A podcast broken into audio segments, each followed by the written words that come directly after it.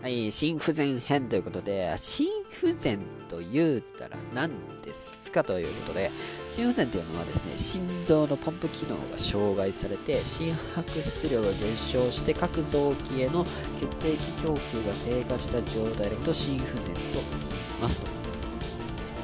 分類があります。左心不全、右心不全、両心不全。両心不全はやばすぎでしょ。はい。次、原因があります。差し、差し、左心不全の原因って、まあ、大体心筋疾患とかですね、あの、虚血性心疾患とか、まあ、いわゆる心筋梗塞と狭心症ですね。あとは不整脈とかですね、まあ、僧帽弁の疾患とかが左心不全の原因となったりす。一方で、右心不全の原因っていうのは、慢性閉塞性肺疾患、COPD とかですね、まあ、もちろん肺梗塞とかですね、肺高血圧症とか、心タンポナーテとかが挙げられますね。で、まあ、心胸郭比 CTR50% 以上であれば、えー、心不全だと言われるんですね。一方で、左、えー、差し付く出張率、いわゆる、あのー、収縮期えー、待って、あの、収縮期に入っている、えー、心臓の中に入っている血液量と、拡張器に入っている心臓の血液量が、もう差、差っていうのかな。出た血液量が50%以下であれば、心不全だっていう風に言われてますね。で、脳性ナトリウムリニオペプチドが増加する BNP ってやつが、えー、増加するっていう特徴にありますというわけで、まあ、左心不全と右心不全の特徴ですね。はい。左心心不全ですね。左心不全については、まあ、呼吸困難とかで、まあ、うっ血が生じる原因に、えー、左心不全が上がるんですね。まあ、いわゆる、あのー、うまく、えー、屈出できない。心臓の中に血がどんどん溜まっていっちゃうんですね。左心不全、左心不全。そうするとどうなるかって言ったら肺うっ血になってですね、えー、肺動脈に肺静脈に、えー、血液がどんどん溜まってってあれ血めっちゃあるんだけど止まるなってなってうっ血を起こして呼吸困難とかになると膝呼吸とかですね。はい。一方で体の方はどうなるかって言ったら大脈大動脈に入る血液量が減るんですね。そうすると血流が低下するので冷えとか尿量減少とかになりますね。で、まあ、あのー、そういう感じです。まあ、呼吸困難とかですね、まあ、有名だと膝呼吸とか、あとは心臓税名とか、まあ、これは急性心不全に呼吸困難と心臓税名と言われるとね。あとは、まあ、角炭とか活気がすごい出るとかですね、まあ、排水腫になっちゃうんでね、最終的に。はい、次、えー、胸部 X 線画像だと、心筋拡大なんですね。いわゆる心臓がなんかでっかく見えるってわけです。はい。で、左心不全に関しては、あの、心電図所見は異常なしです。はい。次。右心不全ですね。来ました。右心不全は、あの体からの入る動脈量がめちゃくちゃ減っちゃうんですね。右からあの肺動脈にうまく屈出できないということで、えー、どんどん溜まっていきます。大静脈、静脈に血がどんどん溜まっていく。うっ血症状が生じる。どんなの生じますか？腹水とか、浮腫とかですね。で、容量は減少していきます。はい。一方で、肺動脈に入っている血の量がどんどん減っていくので、血流がどんどん低下してきますね、肺動脈流の。そうするとどうなるかって言ったら低酸素状態になるっていう特徴があったりするというわけですね。まあ、症状を言うたら頸動脈同調とか肝肥大とかね、肝主題とか非主題とか腹水とか胸水とかですね防尿とか下肢風腫とかですね中心血圧上昇とかも見られたりするということでまあ自覚症状はですね あれ？なんか最近トイレ全然行ってないなとか浮腫めっちゃ生じんだけど何これ？とか体重めっちゃ増えたなとか なんかイライラするとかそういうのがあるらしいですねで身体所見に関してはあの大体 あの静脈系のうっ血が生じるわけですね。あのむくんでるとかそういうやつですね。はい。以上を踏まえて、好奇心に続いていきましょう。はい。右心不全の兆候として正しいのはどれかね。はい。強排水臭。排水臭っていうのは肺に水が溜まります。なんでですかって言ったら、あのー、左の、えー、あなんでですかって言ったら、肺静脈の、肺静脈圧が高いんですね。肺静脈にいっぱい血が入ってて、全然血が流れていかないから、肺に水が溜まっていって肺水腫になるってことですね。なので、左心不全の症状ですね。左左の心臓がうまく機能しなくて大動脈に血を送れないどんどん左側に血が溜まっていくそうすると肺静脈にどんどん血が溜まっていってその結果肺に血が、えー、溜まっていって肺水腫が起こるというイメージです。ね肝皮腫あきました。肝臓脾臓の腫大ですね。これは右心不全の特徴で挙げられますね。というのも、えー、右心不全いわゆるで、えー、大、えー、じゃあね、肺動脈に血がどんどん送れない、そうするとどうなりますか、肺に、肺じゃねえや、えー、右心房、右心房に、右心室、右心房に血がどんどん溜まっていきます。そうすると、上大静脈、下大静脈にどんどん血が溜まっていきます。出血どんどんしていきます。で、静脈に注ぐはずの、まあ、血液はなかなか注げないです。血が溜まります。各臓器に血が溜まります。肝臓が肥大します。えー、脾臓が肥大しますっていう、あ、肥大ってじゃねえや。あの、主題しますっていう感じになってくるってわけですね。次、膝呼吸。はい、来ました。膝呼吸は、肺がやられるんですよね。なので、あの、いわゆる血がどんどん溜まっていくんですね。肺が。で、肺収集とかになって、あれ、全然呼吸できないみたいになってくるっていうことがあったりします。えー、まあ、なので、左室不全、左心不全の特徴ですね。で、硬い不腫。はい、硬い不腫もさっきと同じで、心不全の症状ですね。次、チアノーゼ。はい、チアノーゼって何ですか言ったらですね、あの、これ難しいんですけど、チアノーゼっていわゆる冷えのことなんですね。寒いんですよ。寒いと虚血が起きて、ま、虚血が起きて、まあ、血管うまく何血が流れなくなって、あの血が流れないから寒いねとかなったりとか、血が流れないからなんか青白いねってなって、なんかあなた寒いね、冷たいね、チアノーゼでね、みたいな。唇が紫になったりするやつですね。これって何で生じるかっていうと、全身の血流量が減少してる時に生じるんですね。全身の血流量が減少するのは何でですかって言ったら、左心不全の影響で大動脈に、あのー、血液がちゃんと流れていかない、50%以下、左屈出力が50%以下になっている、ちゃんと流れていかないということで、チアノデが生じるということで、左心不全の特徴になってくるというわけになりますし、心不全に特徴的な呼吸はどれですかはい、クリア呼吸ですね。はい。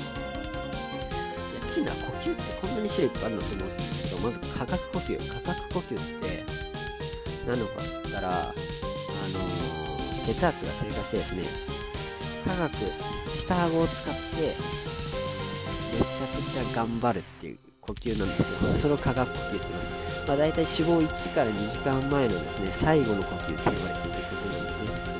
う、下顎を使って頑張って最後酸素を取り入れようとする呼吸になります。呼吸回数がですね、極端に減少するっていう特徴がありますね。次。陥没呼吸来ました。陥没呼吸って何ですかっていうとですね、あの、息を吸うとですね、胸の一部が陥没するっていう。吸うと陥没ってすごいよね。吐いて陥没ならわかるけど、吸うと陥没するんだって。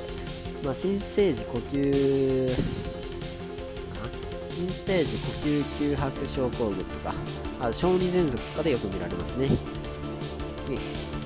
キー呼吸入りました。あの、キー呼吸って肺が吸気時に収縮して呼気時に拡張する呼吸なんですよ。いや、おかしくないですか？普通、息を吸う時って肺が拡大しなきゃいけないのに、なんか吸う時に肺が収縮しちゃうらしいです。そんなことあるみたいな。まあ、無気肺とか気胸とかですね、あとは、血胸時にの呼吸として有名らしいですね。はい。まあ、というわけで、このキー呼吸っていうのね、吐くときに、えー、胸が広がって、吸うときに胸が縮こまって、変な呼吸。キーですね。さて、気呼吸っていうのは、左心不全の呼吸ですね。めちゃくちゃ肺がきつくなって生じる呼吸になります。で、微翼呼吸入りました。呼吸困難と気してですね、吸時に意欲が膨らむ動きを取ることになります。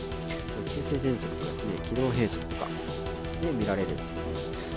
まあ、あの、じゃあ呼吸してから鼻を膨らませて酸素を入れようという、上の結果生じるんです。というわけで、来ました、来ました。NEXT。右心不全の、けどね、いや、していきましょうということで、はい、次。右心不全の直接的原因でという正しいノートが入ってました。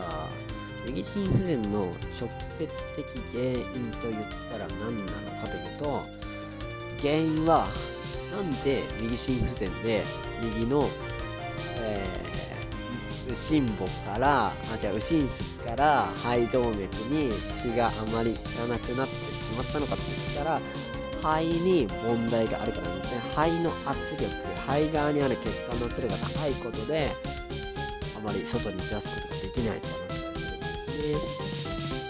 つまり、原発性肺高血圧症っていうのが選べると素晴らしくいいですね。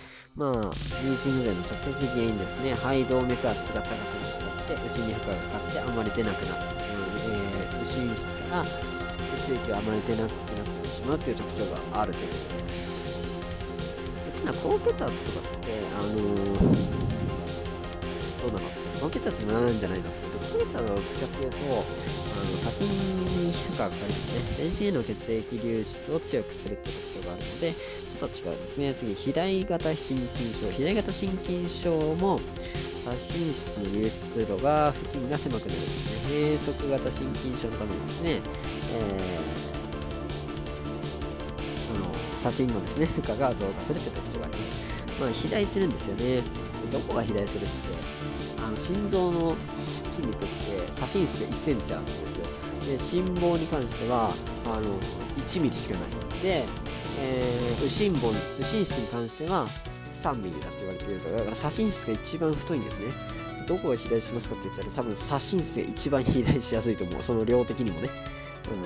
うん。で、だから左心室にすごい、まあ、負荷がかかってですね、まあ、左心室とか肥大することで、あの、あれが生じちゃって、あの、血管とかが圧迫されちゃって、うまく出ないということで、左心の、えー、左心不全の原因になるっていう特徴がありますね。っていう特徴があるとですね。次、僧帽弁閉鎖不全症。来ました。僧帽弁閉鎖不全症っていうのは、僧帽弁が閉鎖うまくできないってことですね。つまり、左心室が収縮した時に、左心室から左心房へ逆流する血流もあれば、えー、そのまま、えー、大動脈に乗って全身に流れていくっていうやつもあるんですね。つまり、左心室100%大動脈の方に、えー、ま、エネルギー伝わった血液が行くわけではないということで、左心室の負荷がめちゃくちゃ強くなるということで、左心不全に関係します。はい、次。大動脈弁閉鎖不全症。はい、来ました。まあ、これも同じですね。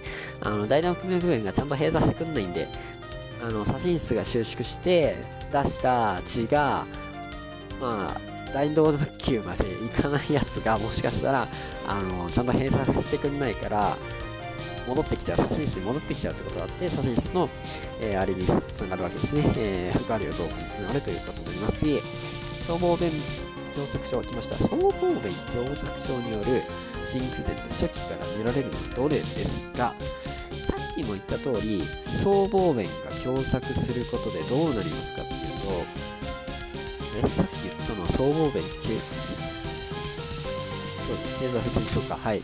僧帽弁が狭窄するとどうなりますかっていうと、僧帽弁ってまずは左側ですね。左側の心房と心室を結んでいる、あ結んでるか間にある弁になります。えー、血がうまく心房から心室に流れなくなりますね。そうするとどうなりますか？左心房にどんどん血が溜まっていくんですよ。そうするとどうなりますか？はい。左心房に溜まってるので、肺静脈の血流がどん、えー、血圧がどんどん高まっていきます。そうすると、肺がうっ血しますね。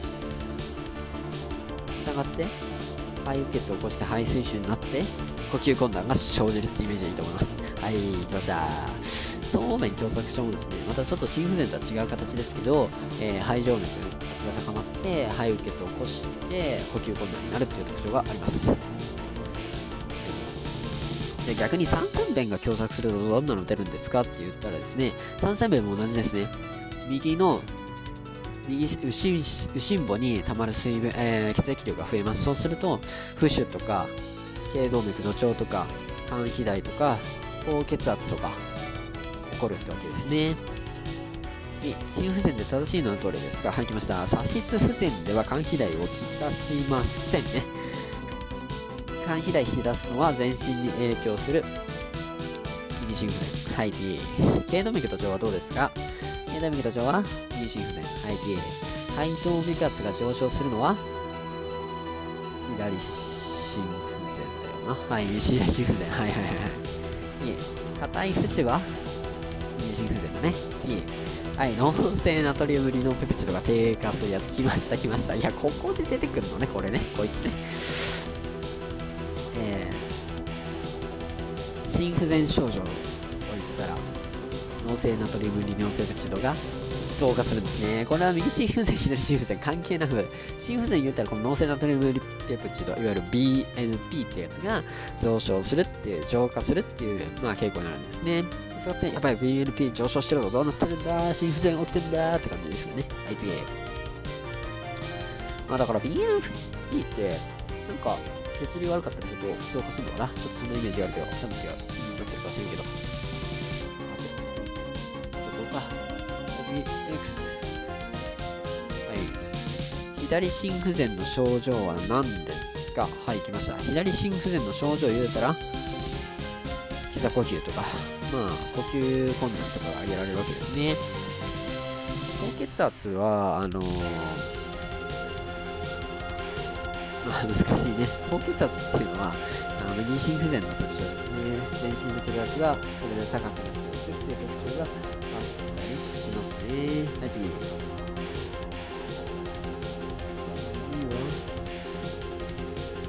えー、肝皮腫ですね。肝皮腫に関しても右心不全の特徴です。硬い縁も右心不全。頸動脈土調も右心不全ですね。次、心不全でミラリン分所見はどれですか？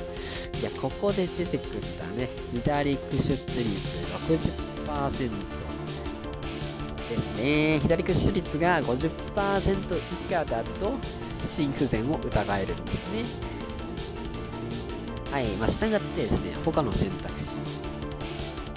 胸水が出現したりとか ENP 脳性ナトリウムリニオペプチドが増加したりとか心胸郭比が70%とか。あとは心室全壁の不動化だとかそういうのがあるんですね。あの心胸郭比については50%が異常だと言われてるんですね。いわゆる胸郭に対して心臓はどのくらいでかいですかって話なんですけどあの普通なら50%以下なんですよ。心臓ってちっちゃいはずなんで。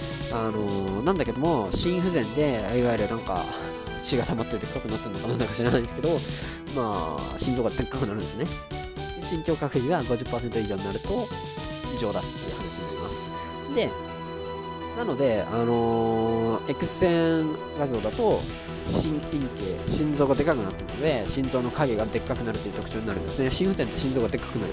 いやー、まあ、どこにも書いてないけど、多分そうです。はい。まあ、ってことですね、左室全壁の不動化とか見られるってわけで、心不全が終わりそうだ。まあ、なんか、結構いろんなやつあるね。あ、ちなみに心タンポナーゼについて話すと、あ心臓と心臓をですね、心外膜の、いわゆる心筋層と心外膜ってありますよね。その心外膜の間にですね、体液が入ってるんですけど、それを小液って言うんですけど、その心臓の拍動が阻害された、あ潮流めちゃくちゃ溜まっちゃって、あのー、心臓の拍動が阻害された状態のことを言います。心不全に移行しやすいっていう特徴がありますね、心タンポナーで。どうするかって言ったらもうぶっ刺して液体抜くとかトレーナーにするとかそういうやつですねはい心の液が大量かつ急速に増加しちゃって心脳内圧が上昇して心臓の拡張不全が起きて心臓のポンプ機能が低下して急性ショック状態に陥ってしまうというわけですねはい心不全に特徴的な呼吸といえば膝呼吸。右心不全の直接的な原因といえば原発性高血圧症肺高血圧症ですね。肺の原因で右心不全が生じる。次僧帽弁狭窄症に生じる心不全でショックから見られるのは僧帽弁狭窄症ときて心不全でショックが見られるとしたら呼吸困難ですよ。血が溜まってね肺周囲の範囲にね。次右心不全で硬いに見られる言うたら不治ですね。不治めっちゃ起こる、まあ、血が入んないからえー、うっ血してっていう話になると思います。ちょっと心電図についてはどうすればいいのかな。これやった方がいいのかな。まあ、ST 上昇するっていう新生心筋梗塞の心電図があると。次は WPW 症候群っていうところがあります。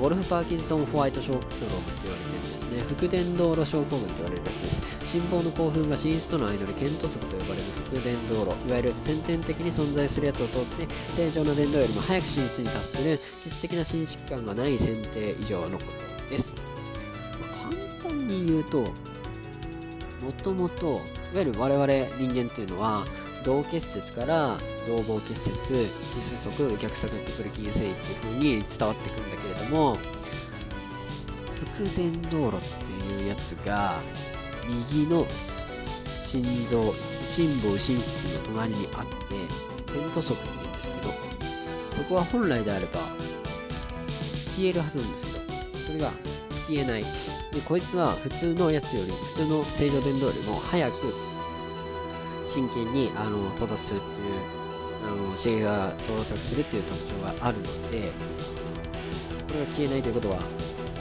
心筋が普通よりも早く収縮してしまういデルタ波って言われるやつが出るんですけど PQ 間隔がめっちゃ短縮したり QRS が延長しているという特徴があるわけですねこれを WPW 症候群ウルフ・パーキンソン・ホワイトシンドロームって言われたりしますまあそんなそんな言わないと思うけどね。普通に WP、WPW すると。はい。あっちのボイスブロックって何ですかって言ったら、あのー、RR 感覚が長くなるんですね。えー、あの、うまく刺激が、えー、同結節から同房結節に伝わらなくて、あ、一回収縮できないみたいな場合があるとですね。動作性狭心症。あちなみに、労作性狭心症ってどうなるかって言ったら ST が低下するんですよね。ただし、異形狭心症、他の狭心症に関しては、あのー、ST が上昇するっていうこと。ST 上昇って何なのかっていうのは、えー、心房が収縮したまま心室が収縮するんですけど、その収縮がずっとギュッとしたまんまの状態のことを ST 上昇って言うんですね。ST ってかってどういうことかっていうと、完全に収縮する前に、ピョピョってなんて言ったらすぐに痴漢しちゃう状態です。収縮が終わってしまう状態のことをします。労作性狭心症に関してはすぐに痴漢してしまう特徴があるらしいですね。他の狭心症は ST 上昇するですね。心筋梗塞も1日目であれば数時間後であれば ST 上昇になってくるということですね。ST 上昇、えー、上級派、陰性 T 波の順番に、急性心筋梗塞は展開されていくという特徴があります。はい。